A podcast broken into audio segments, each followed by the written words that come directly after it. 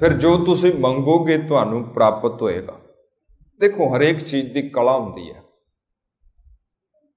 ਛੋਟੇ ਤੋਂ ਛੋਟਾ ਕੰਮ ਹੈ, ਵੱਡੇ ਤੋਂ ਵੱਡਾ ਕੰਮ ਹੈ, ਸੰਸਾਰ 'ਚ ਕੁਝ ਵੀ ਹੈ, ਉੱਠਣਾ, ਬੈਠਣਾ, ਸੌਣਾ, ਜਾਗਣਾ, ਖਾਣਾ, ਪੀਣਾ ਹਰ ਇੱਕ ਚੀਜ਼ ਦੀ ਕਲਾ ਹੁੰਦੀ ਹੈ।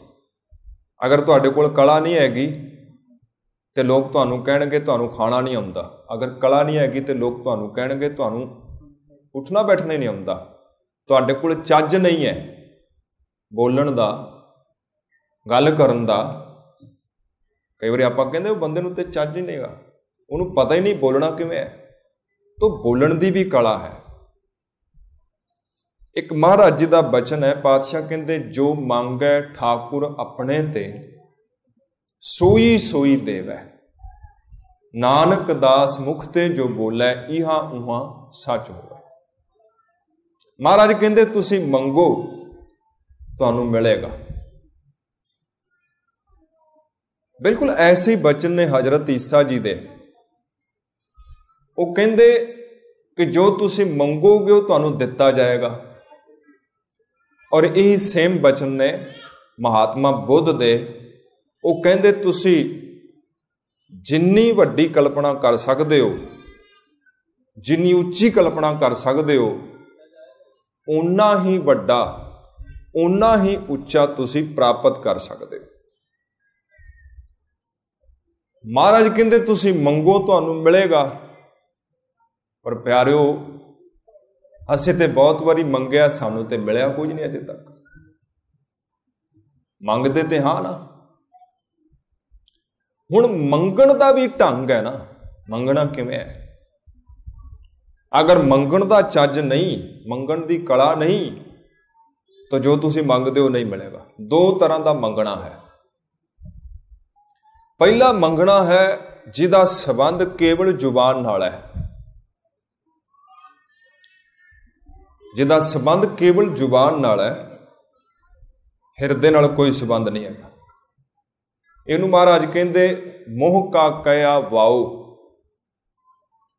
ਅਗਰ ਜੋ ਤੁਸੀਂ ਮੰਗਦੇ ਪਏ ਹੋ ਸਿਰਫ ਜ਼ਬਾਨੀ ਹੈ, ਜ਼ਬਾਨੀ ਕਲਾਮੀ ਹੈ, ਤੇ ਮਹਾਰਾਜ ਕਹਿੰਦੇ ਉਹ ਹਵਾ ਦੀ ਤਰ੍ਹਾਂ ਹੈ, ਉਹਦਾ ਕੋਈ ਅਰਥ ਨਹੀਂ ਹੈਗਾ। ਦੂਜਾ ਮੰਗਣਾ ਹੈ, ਜਿਹਦਾ ਸਿੱਧਾ ਸਬੰਧ ਤੁਹਾਡੇ ਹਿਰਦੇ ਨਾਲ ਹੈ, ਔਰ ਤੁਹਾਡੇ ਹਿਰਦੇ ਚੋਂ ਫਿਰ ਤੁਹਾਡੀ ਜ਼ੁਬਾਨ ਤੱਕ ਆਉਂਦਾ ਹੈ। ਇਹਨੂੰ ਮਹਾਰਾਜ ਕਹਿੰਦੇ, ਜੋ ਜੀ ਹੋਏ, ਸੋ ਉਗਬੈ। ਜਿਹਨੂੰ ਤੁਸੀਂ ਆਪਣੇ ਜੀਓ ਦੇ ਅੰਦਰ ਸੰਭਾਲਿਆ ਹੋਇਆ ਹੈ। ਜਿਹਨੂੰ ਤੁਸੀਂ ਆਪਣੇ ਜੀਓ ਦੇ ਅੰਦਰ ਜਗ੍ਹਾ ਦਿੱਤੀ ਹੈ। ਜਿਹੜੀ ਚੀਜ਼ ਤੁਹਾਡੇ ਜੀਓ 'ਚ ਹੈ, ਜਿਹਨੂੰ ਤੁਸੀਂ ਆਪਣੇ ਹਿਰਦੇ 'ਚ ਰੱਖ ਕੇ ਪਾਲਦੇ ਹੋ, ਹੁਣ ਪਾਲਣਾ ਕੀ ਹੈ ਜੀ? ਥੋੜਾ ਧਿਆਨ ਦਿਆ ਜੇ। ਕੁਝ ਚੀਜ਼ਾਂ ਦਿਨ ਰਾਤ ਤੁਹਾਡੇ ਅੰਦਰ ਚੱਲਦੀਆਂ ਰਹਿੰਦੀਆਂ ਨੇ। ਉੱਠਦਿਆਂ, ਬੈਠਦਿਆਂ, ਸੌਂਦਿਆਂ, ਜਾਗਦਿਆਂ। ਉਹ ਚੀਜ਼ਾਂ ਤੁਹਾਡਾ ਪੈਂਡਾ ਨਹੀਂ ਛੱਡਦੀਆਂ। ਤੁਹਾਡੀ ਸੋਚਣੀ 'ਚ ਹਰ ਵਕਤ ਤੋਂ ਬਣੀਆਂ ਰਹਿੰਦੀਆਂ ਨੇ। ਔਰ ਕੁਝ ਚੀਜ਼ਾਂ ਐਸੀਆਂ ਨੇ ਜਿਨ੍ਹਾਂ ਤੋਂ ਤੁਸੀਂ ਪਰੇਸ਼ਾਨ ਵੀ ਹੋ ਜਾਂਦੇ ਹੋ। ਕਈ ਵਾਰੀ ਤੁਸੀਂ ਪੁੱਛਦੇ ਹੋ ਵੀ, ਬਈ ਭਾਈ ਸਾਹਿਬ ਜੀ, ਆਹ ਚੀਜ਼ਾਂ ਸਾਡੇ ਅੰਦਰ ਸਦਾ ਚੱਲਦੀਆਂ ਰਹਿੰਦੀਆਂ ਨੇ।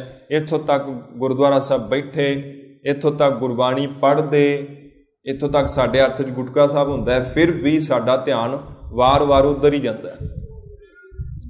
ਉਹ ਜੋ ਵਾਰ-ਵਾਰ ਤੁਹਾਡੇ ਅੰਦਰ ਹੁੰਦਾ ਹੈ ਨਾ, ਸਮਝੋ ਤੁਸੀਂ ਉਹਨੂੰ ਆਪਣੇ ਹਿਰਦੇ 'ਚ ਪਾਲਦੇ ਪਏ ਹੋ, ਸਿੰਚਦੇ ਪਏ ਹੋ। ਬਿਲਕੁਲ ਵੈਸੇ ਹੀ ਜੈਸੇ ਮਾਤਾ ਆਪਣੇ ਉਦਰ ਦੇ ਅੰਦਰ 9 ਮਾਸ ਪਾਲਦੀ ਹੈ ਆਪਣੇ ਬੱਚੇ ਨੂੰ। ਬਿਲਕੁਲ ਵੈਸੇ ਹੀ ਜੈਸੇ ਕੋਈ ਬੀਜ ਆਪਣੇ ਅੰਦਰ ਰੱਖਦਾ ਵੱਡੇ ਸਾਰੇ ਰੁੱਖ ਨੂੰ। ਔਰ ਜਦੋਂ ਉਹਨੂੰ ਆਪਾਂ ਧਰਤੀ ਦੇ ਅੰਦਰ ਬੀਜਦੇ ਹਾਂ ਤੇ ਫਿਰ ਆਪਾਂ ਕਲਪਨਾ ਵੀ ਨਹੀਂ ਕਰ ਸਕਦੇ ਕਿ ਉਹਦੇ ਚੋਂ ਕਿੰਨਾ ਵੱਡਾ ਰੁੱਖ ਜਿਹੜਾ ਹੈ ਉਹ ਪ੍ਰਗਟ ਹੁੰਦਾ ਹੈ। ਜਾਂ ਆਪਾਂ ਇਸ ਤਰ੍ਹਾਂ ਸਮਝੀਏ ਕਿ ਜਦੋਂ ਤੁਸੀਂ ਕਿਸੇ ਰੁੱਖ ਨੂੰ ਦੇਖਦੇ ਹੋ, ਇੰਨਾ ਵਿਸ਼ਾਲ, ਇੰਨਾ ਵੱਡਾ, ਤੁਸੀਂ ਕਲਪਨਾ ਵੀ ਨਹੀਂ ਕਰ ਸਕਦੇ ਕਿ ਰੁੱਖ ਕਦੀ ਛੋਟੇ ਜਿਹੇ ਬੀਜ ਦੇ ਅੰਦਰ ਸੀ। ਮਹਾਰਾਜ ਕਹਿੰਦੇ, ਬਟਕ ਬੀਜ ਮੈਂ ਰਵ ਰਹੋ, ਜਾ ਕੋ ਤੀਨ ਲੋਕ ਬਿਥਾਰ। ਕੁਝ ਚੀਜ਼ਾਂ ਨੂੰ ਅਸੀਂ ਪਾਲਦੇ ਆਂ ਅੰਦਰ। ਔਰ ਜਿਹੜੀਆਂ ਚੀਜ਼ਾਂ ਸਾਡੇ ਅੰਦਰ ਪਲਦੀਆਂ ਨੇ, ਇਹਦਾ ਸਿੱਧਾ ਜਿਹਾ ਅਰਥ ਹੈ ਉਹ ਚੀਜ਼ਾਂ ਦੀ ਮੰਗ ਹੈ। ਮਹਾਰਾਜ ਕਹਿੰਦੇ, ਜੋ ਮੰਗ ਹੈ ਠਾਕੁਰ ਆਪਣੇ ਤੇ ਸੋਈ ਸੋਈ ਦੇਵੈ। ਅਗਰ ਤੁਸੀਂ ਆਪਣੇ ਹਿਰਦੇ ਦੇ ਅੰਦਰ ਕ੍ਰੋਧ ਪਾਲਦੇ ਹੋ, ਵੈਰ ਪਾਲਦੇ ਹੋ, ਤੇ ਇਹਦਾ ਸਿੱਧਾ ਜਿਹਾ ਅਰਥ ਹੈ ਕਿ ਮੰਗ ਤੁਹਾਡੀ ਵੈਰ ਦੀ ਹੋਈ ਹੈ। ਜਿਹੜੀ ਚੀਜ਼ ਤੁਹਾਡੇ ਅੰਦਰ ਚੱਲਦੀ ਹੈ। ਜਿਹਨੂੰ ਤੁਸੀਂ ਅੰਦਰ ਰੱਖਿਆ ਹੋਇਆ ਹੈ, ਜਿਹਨੂੰ ਤੁਸੀਂ ਸਿੰਚਦੇ ਰਹਿੰਦੇ ਹੋ, ਜਿਹਨੂੰ ਤੁਸੀਂ ਪਾਣੀ ਦਿੰਦੇ ਰਹਿੰਦੇ ਹੋ। ਵੈਰ ਹੈ 2 ਸਾਲ 3 ਸਾਲ 5 ਸਾਲ ਤੁਹਾਡੇ ਅੰਦਰ ਪਲਦਾ ਹੈ। ਫਿਰ ਤੁਸੀਂ ਕਹਿੰਦੇ ਹੋ ਜੀ, ਸਾਨੂੰ ਮਿਲਦਾ ਤੇ ਦੁੱਖ ਹੀ ਹੈ। ਮੰਗਦੇ ਸੁੱਖ ਆ ਕਿਉਂਕਿ ਸੁੱਖ ਜਿਹੜਾ ਹੈ, ਉਹ ਸਾਡਾ ਜ਼ੁਬਾਨੀ ਕਲਾਮੀ ਹੈ। ਪਰ ਜਿਹੜਾ ਦੁੱਖ ਹੈ, ਉਹਦੀਆਂ ਜੜਾਂ ਸਾਡੇ ਅੰਦਰ ਨੇ। ਰਾਮ ਮੁਖ ਤੋਂ ਕਹਿੰਨੇ ਆ, ਕਾਮ ਦੀਆਂ ਜੜਾਂ ਸਾਡੇ ਅੰਦਰ ਨੇ, ਸਾਡੇ ਹਿਰਦੇ 'ਚ ਨੇ, ਅਸੀਂ ਕਾਮ ਨੂੰ ਪਾਲਦੇ ਆ।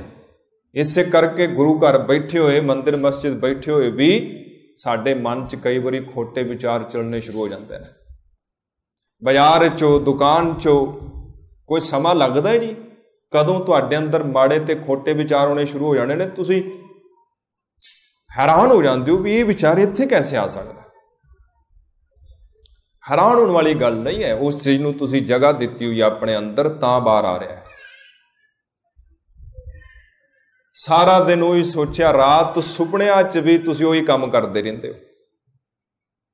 ਕਿਉਂਕਿ ਕਾਮ ਨੂੰ ਤੁਸੀਂ ਬੀਜਿਆ ਹੋਇਆ ਆਪਣੇ ਅੰਦਰ, ਉਹਨੂੰ ਤੁਸੀਂ ਪਾਲਦੇ ਪਏ ਹੋ। ਮਹਾਰਾਜ, ਸਤਿਗੁਰਾਂ ਦੇ ਬਚਨ ਨੇ ਕਬੀਰ ਸਾਹਿਬ ਜੀ ਦਾ ਸ਼ਲੋਕ ਹੈ, ਕਬੀਰ ਸੁਪਨੇ ਹੋਮ ਬਰੜਾਏ ਕੈ ਜਿਹ ਮੁਖ ਨਿਕਸੈ RAM ਤਾਕੇ ਪਗ ਕੀ ਪਾ ਨਹੀਂ ਮੇਰੇ ਤਨ ਕੋ ਚਾ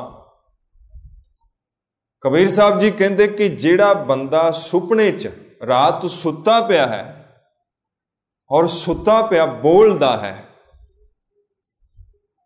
ਰਾਮ ਕਹਿੰਦਾ ਹੈ, ਵਾਹਿਗੁਰੂ ਕਹਿੰਦਾ ਹੈ, ਅੱਲਾ ਕਹਿੰਦਾ ਹੈ, ਖੁਦਾ ਕਹਿੰਦਾ ਹੈ, ਕੁਝ ਵੀ ਕਹਿੰਦਾ ਉਹਨੂੰ ਚੇਤੇ ਕਰਦਾ ਹੈ। ਕਬੀਰ ਸਾਹਿਬ ਜੀ ਕਹਿੰਦੇ, ਮੇਰਾ ਸਰੀਰ ਦਾ ਚਮੜਾ ਹਾਜ਼ਰ ਹੈ, ਉਹਦੀ, ਉਹਦੇ ਪੈਰਾਂ ਦੀ ਜੁੱਤੀ ਬਣਾਉਣ ਵਾਸਤੇ।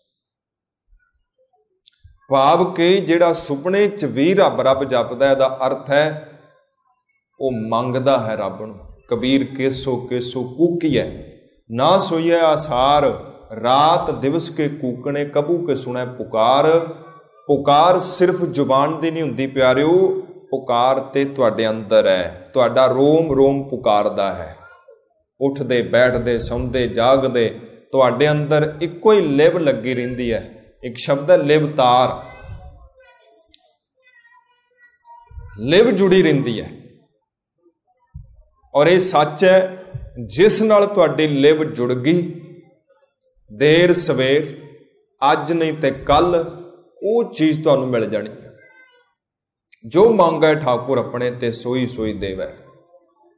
ਜਿਹਦੀ ਕਲਪਨਾ ਤੁਸੀਂ ਕਰ ਸਕਦੇ ਹੋ ਚੀਜ਼ ਤੁਹਾਨੂੰ ਮਿਲ ਜਾਂਦੀ ਹੈ। ਔਰ ਇਸ ਦੁਨੀਆ ਦਾ ਸਭ ਤੋਂ ਵੱਡਾ ਚਮਤਕਾਰ ਹੈ ਪਿਆਰਿਓ, ਸੁਪਨਾ। ਜਿਸ ਚੀਜ਼ ਦਾ ਤੁਸੀਂ ਸੁਪਨਾ ਦੇਖ ਸਕਦੇ ਹੋ ਚੀਜ਼ ਤੁਹਾਨੂੰ ਮਿਲ ਜਾਂਦੀ ਹੈ। ਉਹ ਰਾਤ ਸੁਪਨੇ ਦੇਖਦੇ ਹੋ ਕਿ ਤੁਸੀਂ ਬੰਦ ਅੱਖਾਂ ਨਾਲ ਸੁਪਨੇ ਦੇਖਦੇ ਹੋ ਕਿ ਖੁੱਲੀਆਂ ਅੱਖਾਂ ਨਾਲ ਸੁਪਨੇ ਦੇਖਦੇ ਹੋ, ਜਿਹੜੇ ਤੁਸੀਂ ਸੁਪਨੇ ਦੇਖਦੇ ਹੋ ਪੂਰੇ ਹੋ ਜਾਂਦੇ ਨੇ। ਜਿੰਨਾ ਵੱਡਾ ਸੁਪਨਾ ਦੇਖਣ ਦੀ ਸਮਰੱਥਾ ਰੱਖਦੇ ਹੋ, ਉਨੀ ਵੱਡੀ ਦਾਤ ਤੁਹਾਨੂੰ ਮਿਲ ਜਾਂਦੀ ਹੈ। ਪਰ ਜੇਕਰ ਸੁਪਨਿਆਂ 'ਚ ਕਾਮ ਹੋਵੇ, ਕ੍ਰੋਧ ਹੋਵੇ, ਲੋਭ ਹੋਵੇ, ਮੋਹ ਹੋਵੇ ਹੰਕਾਰ ਹੋਵੇ, ਵਿਕਾਰ ਹੋਣ ਤੇ ਫਿਰ ਮਿਲੇਗਾ ਤੇ ਉਹੀ ਨਾ, ਜਿਹੜੇ ਤੁਸੀਂ ਸੁਪਨੇ ਦੇਖਦੇ ਹੋ। ਦੇਖੋ ਨਾ ਦੁਨੀਆ ਸੁੰਦਰ ਹੈ। ਕਿੰਨਾ ਕਰਕੇ? ਇਸ ਸੰਸਾਰ ਵਿੱਚ ਆਉਣ ਵਾਲੇ ਰਹਿਬਰ, ਅਵਤਾਰ, ਪੈਗੰਬਰ, ਸੰਗੀਤਕਾਰ, ਮੂਰਤੀਕਾਰ, ਸ਼ਿਲਪਕਾਰ, ਇਹ ਕਲਪਨਾ ਹੀ ਤੇ ਕਰਦੇ ਨੇ। ਔਰ ਜਦੋਂ ਕਲਪਨਾ ਕਰਦੇ ਨੇ, ਤੇ ਫਿਰ ਉਸ ਨੂੰ ਸਾਕਾਰ ਰੂਪ ਦਿੰਦਿਆਂ ਸਮਾਂ ਨਹੀਂ ਲੱਗਦਾ। ਇਸੇ ਤਰ੍ਹਾਂ ਪਿਆਰਿਓ ਜਿਹੜੀ ਚੀਜ਼ ਦੀ ਤੁਸੀਂ ਕਲਪਨਾ ਕਰ ਸਕਦੇ ਹੋ, ਮਿਲ ਜਾਂਦੀ ਹੈ ਤੇ ਸਾਡੀਆਂ ਕਲਪਨਾਵਾਂ ਕਿਹੜੀਆਂ ਨੇ? ਜਿਹੜਾ ਧਿਆਨ ਦੇਾਂਗੇ ਤੇ ਸਾਨੂੰ ਪਤਾ ਲੱਗੇਗਾ ਵੀ ਅਸੀਂ ਕਿਹੜੀਆਂ ਕਲਪਨਾ ਕਰਦੇ ਹਾਂ। ਹੁਣ ਜਿਹੜੀਆਂ ਕਲਪਨਾ ਨੇ ਤੁਹਾਡੀਆਂ, ਉਹ ਤੁਹਾਡੇ ਅੰਦਰ ਪੁਕਾਰ ਹੈ। ਉਹ ਪੁਕਾਰ ਜਿਹੜੀ ਹੈ, ਉਹ ਤੁਹਾਡੀ ਮੰਗ ਹੈ। ਔਰ ਉਹ ਜਿਹੜੀ ਮੰਗ ਹੈ, ਉਹ ਕੁਦਰਤ ਨੇ ਪੂਰੀ ਕਰਨੀ ਹੈ। ਜੋ ਮੰਗ ਹੈ, ਠਾਕੁਰ ਆਪਣੇ ਤੇ ਸੋਈ ਸੋਈ ਦੇਵ ਹੈ। ਦੋ ਤਰ੍ਹਾਂ ਦੀ ਮੰਗ ਹੈ, ਇੱਕ ਜ਼ੁਬਾਨੀ ਕਲਾਮੀ, ਸੁਖ ਜ਼ੁਬਾਨੀ ਕਲਾਮੀ ਹੈ, ਜਿਹੜਾ, ਜਿਹਦਾ ਬੀਜ ਸਾਡੇ ਅੰਦਰ ਨਹੀਂ ਬੀਜਿਆ ਹੋਇਆ। ਦੁੱਖ ਜ਼ੁਬਾਨੀ ਕਲਾਮੀ ਨਹੀਂ ਹੈ, ਉਹਦਾ ਬੀਜ ਅਸੀਂ ਆਪਣੇ ਅੰਦਰ ਬੀਜਿਆ ਹੋਇਆ ਹੈ, ਇਸੇ ਕਰਕੇ ਉਹ ਸਮਾਂ ਪਾ ਕੇ ਪ੍ਰਫੁੱਲਤ ਹੁੰਦਾ ਹੈ। ਕੇਸੋ ਕੇਸੋ ਕੂਕੀਐ, ਨਾ ਸੋਈਐ ਆਸਾਰ, ਰਾਤ ਦਿਵਸ ਕੇ ਕੂਕਣੇ, ਕਬੂ ਕੇ ਸੁਣੇ ਪੁਕਾਰ। ਇੱਕ ਕਿਤਾਬ ਦਾ ਮੈਂ ਬਹੁਤ, ਕਈ ਵਾਰੀ ਜ਼ਿਕਰ ਕਰਦਾ ਤੁਹਾਡੇ ਨਾਲ। ਉਹ ਕਿਤਾਬ ਹੈ as you think James Allen ਦੀ ਲਿਖੀ ਹੋਈ ਕਿਤਾਬ ਹੈ। ਉਸ ਦੇ ਅੰਦਰ ਉਹ ਬਾ ਕਮਾਲ ਇਸ ਚੀਜ਼ ਨੂੰ ਰੱਖਦਾ ਸਾਡੇ ਸਾਹਮਣੇ। ਛੋਟੀ ਜੀ ਕਿਤਾਬ ਹੈ ਪੜਨ ਵਾਲੀ ਕਿਤਾਬ ਹੈ। ਜੇਕਰ ਤੁਸੀਂ ਸਮਾਂ ਤੁਹਾਨੂੰ ਲੱਗੇ ਤੇ ਜਰੂਰ ਪੜਿਓ ਉਸ ਦੇ ਅੰਦਰ ਉਹ ਕਹਿੰਦਾ ਪਰਿਕਲਪਨਾ, ਸੁਪਨੇ, ਸੋਚ, ਧਿਆਨ, ਚਿੰਤਨ ਸਾਡੇ ਅੰਦਰ ਜੋ ਚੱਲਦਾ ਹੈ, ਉਹ ਸਾਡੀ ਮੰਗ ਹੈ, ਸਾਡੇ ਪ੍ਰਾਣਾਂ ਦੀ ਮੰਗ ਹੈ। ਸਾਨੂੰ ਨਹੀਂ ਪਤਾ, ਸਾਨੂੰ ਤੇ ਲੱਗਦਾ ਕਿ ਜੋ ਅਸੀਂ ਮੂੰਹ ਨਾਲ ਬੋਲਨੇ ਆ ਉਹ ਹੀ ਮੰਗ ਹੁੰਦੀ ਹੈ। ਪਰ ਜੋ ਸਾਡੇ ਪ੍ਰਾਣ ਮੰਗਦੇ ਨੇ, ਉਹਦੇ ਬਾਰੇ ਸਾਨੂੰ ਖਿਆਲ ਨਹੀਂ ਤੇ ਮਿਲਦਾ ਉਹ ਹੈ, ਜੋ ਤੁਸੀਂ ਪ੍ਰਾਣਾਂ ਨਾਲ ਮੰਗਦੇ ਹੋ। ਉਹ ਨਹੀਂ ਮਿਲਦਾ ਤੁਸੀਂ ਜ਼ੁਬਾਨ ਨਾਲ ਮੰਗਦੇ। ਹੁਣ ਆਪਾਂ ਦੇਖਣਾ ਹੈ ਕਿ ਕਿਹੜੀ ਚੀਜ਼ ਨੂੰ ਆਪਾਂ ਜਗ੍ਹਾ ਦੇਣੀ ਹੈ, ਕੀ ਮੰਗਣਾ ਹੈ? ਜੋ ਮੰਗੋਗੇ, ਉਹ ਮਿਲ ਜਾਣਾ ਔਰ ਜਿਹੜੀ ਚੀਜ਼ ਦੀ ਮੰਗ ਹੀ ਨਹੀਂ ਹੈਗੀ, ਮਿਲੇਗਾ ਕਿ ਰਾਤ ਦਿਵਸ ਕੇ ਕੂਕਣੇ, ਰਾਤ ਦਿਵਸ ਕੇ ਕੂਕਣੇ ਦਾ ਅਰਥ ਕੀ ਹੈ? ਕਿ ਦਿਨ ਰਾਤ ਇੱਕੋ ਹੀ ਲਿਵ ਲੱਗੀ ਰਹਿੰਦੀ ਹੈ। ਮੈਂ ਬੇਨਤੀ ਕਰ ਰਿਹਾ ਸੀ ਕਿ ਜੋ ਲਿਵ ਹੈ, ਉਹ ਦੇਰ ਸਵੇਰ ਨਾਲ ਤੁਹਾਨੂੰ ਮਿਲ ਜਾਣੀ ਹੈ। ਜੇਕਰ ਅੱਜ ਤੁਸੀਂ ਪੈਸੇ ਵਾਲੇ ਹੋ, ਤੁਹਾਡੇ ਕੋਲ ਪੈਸਾ ਹੈ ਤਾਂ ਕਦੀ ਨਾ ਕਦੀ ਤੁਹਾਡੀ ਲਿਵ ਪੈਸੇ ਨਾਲ ਸੀ। ਜੇਕਰ ਅੱਜ ਤੁਹਾਡੇ ਕੋਲ ਬਹੁਤ ਉੱਚਾ ਅਹੁਦਾ ਹੈ, ਤਾਂ ਕਦੀ ਨਾ ਕਦੀ ਤੁਹਾਡੀ ਲਿਵ ਉਸ ਅਹੁਦੇ ਨਾਲ ਰਹੀ ਹੋਣੀ ਹੈ। ਅੱਜ ਤੁਹਾਡੇ ਕੋਲ ਹੈ। ਜਾਂ ਆਪਾਂ ਇਸ ਤਰ੍ਹਾਂ ਕਹਿ ਲਈਏ ਕਿ ਜੋ ਕੁਝ ਅੱਜ ਸਾਡੇ ਕੋਲ ਹੈ, ਕਦੀ ਨਾ ਕਦੀ ਉਹ ਸਾਡੀਆਂ ਯਾਦਾਂ 'ਚ ਸੀ, ਸਾਡੇ ਸੁਪਨਿਆਂ 'ਚ ਸੀ, ਸਾਡੀਆਂ ਕਲਪਨਾਵਾਂ 'ਚ ਸੀਗਾ। ਔਰ ਜੋ ਸੀ ਉਹ ਅੱਜ ਤੁਹਾਡੇ ਕੋਲ ਹੈ ਔਰ ਜੋ ਅੱਜ ਤੁਸੀਂ ਕਲਪਨਾ ਕਰਦੇ ਹੋ, ਅੱਜ ਤੁਸੀਂ ਸੋਚਦੇ ਹੋ, ਜੋ ਅੱਜ ਤੁਹਾਡੇ ਚਿੰਤਨ ਦਾ ਹਿੱਸਾ ਹੈ, ਉਹ ਆਉਣ ਵਾਲੇ ਸਮੇਂ 'ਚ ਤੁਹਾਡੇ ਕੋਲ ਹੋਣਾ ਹੈ। ਹੁਣ ਦੇਖਣਾ ਹੈ ਕਿ ਦਿਨ ਰਾਤ ਕੇ ਕੂਕਣੇ, ਅਸੀਂ ਦਿਸ ਦਿਨ ਰਾਤ ਕੂਕਦੇ ਕਿਦੇ ਲਈ ਹੈ? ਸਾਡੇ ਅੰਦਰ ਪੁਕਾਰ ਕਿਦੇ ਲਈ ਹੈ? ਬਸ ਉਹੀ ਪੁਕਾਰ ਤੁਸੀਂ ਦੇਖਣੀ ਹੈ। ਅਗਰ ਉਹ ਪੁਕਾਰ ਮਾੜੀ ਹੈ, ਖੋਟੀ ਹੈ ਅਗਰ ਉਹ ਸਬੰਧ ਵਿਕਾਰਾਂ ਨਾਲ ਰੱਖਦੀ ਹੈ, ਤੇ ਦੁਨੀਆ ਦੀ ਕੋਈ ਤਾਕਤ ਤੁਹਾਨੂੰ ਸੁਖ ਹੀ ਨਹੀਂ ਕਰ ਸਕਦੀ। ਕਿਉਂਕਿ ਤੁਹਾਡੇ ਪ੍ਰਾਣਾਂ ਦੀ ਮੰਗ ਦੁੱਖ ਹੈ। ਤੇ ਜੋ ਤੁਸੀਂ ਮੰਗਦੇ ਹੋ ਕੁਦਰਤ ਨੇ ਦੇਣਾ ਹੈ। ਜਿਹੜੀ ਚੀਜ਼ ਦੀ ਤੁਸੀਂ ਮੰਗ ਕਰੋਗੇ, ਉਹ ਰੱਬ ਨੇ ਤੁਹਾਨੂੰ ਦੇਣਾ ਹੈ। ਹੁਣ ਉਹਦੇ 'ਚ ਕਿਸੇ ਦੀ ਹੋਰ ਦੀ ਗਲਤੀ ਨਹੀਂ। ਇਹਨੂੰ ਮਹਾਰਾਜ ਕਹਿੰਦੇ ਦੱਦੈ ਦੋਸ਼ ਨਾ ਦੇਉ ਕਿਸੇ ਦੋਸ਼ ਕਰਮਾ ਆਪਣਿਆ। ਜੋ ਮੈਂ ਕੀਆ, ਸੋ ਮੈਂ ਪਾਇਆ। ਦੋਸ਼ ਨਾ ਦੀਜੇ ਅਵਰ ਜਣਾ। ਮਹਾਰਾਜ ਕਹਿੰਦੇ, ਜੋ ਤੂੰ ਮੰਗ ਕੀਤੀ, ਉਹ ਤੈਨੂੰ ਮਿਲ ਗਿਆ। ਜੋ ਮੰਗੈ ਠਾਕੁਰ ਆਪਣੇ ਤੇ, ਸੋਈ ਸੋਈ ਦੇਵ। ਹੈ ਜੋ ਤੁਸੀਂ ਮੰਗਦੇ ਹੋ, ਉਹ ਤੁਹਾਨੂੰ ਮਿਲਦਾ ਹੈ। ਮੰਗਣਾ ਸਿਰਫ ਜ਼ੁਬਾਨ ਨਾਲ ਨਹੀਂ ਹੁੰਦਾ। ਮੰਗਣਾ ਉਹ ਹੈ, ਜੋ ਤੁਹਾਡੇ ਹਿਰਦੇ 'ਚੋਂ ਤੁਹਾਡੀ ਜ਼ੁਬਾਨ ਵੱਲ ਹੁੰਦਾ। ਹੈ ਉਸ ਮੰਗਣ ਦਾ ਕੋਈ ਅਰਥ ਨਹੀਂ ਜੋ ਸਿਰਫ ਜ਼ਬਾਨੀ ਕਲਾਮੀ ਹੈ, ਜਿਹਦਾ ਸਬੰਧ ਤੁਹਾਡੇ ਹਿਰਦੇ ਨਾਲ ਨਹੀਂ ਹੈ। ਉਹ ਮੰਗਣਾ, ਅਸਲ ਮੰਗਣਾ ਹੈ, ਜਿਹਦਾ ਸਬੰਧ ਤੁਹਾਡੇ ਅੰਦਰ ਨਾਲ ਹੈ, ਤੁਹਾਡੇ ਹਿਰਦੇ ਨਾਲ ਹੈ, ਤੁਹਾਡੇ ਚਿੰਤਨ ਨਾਲ।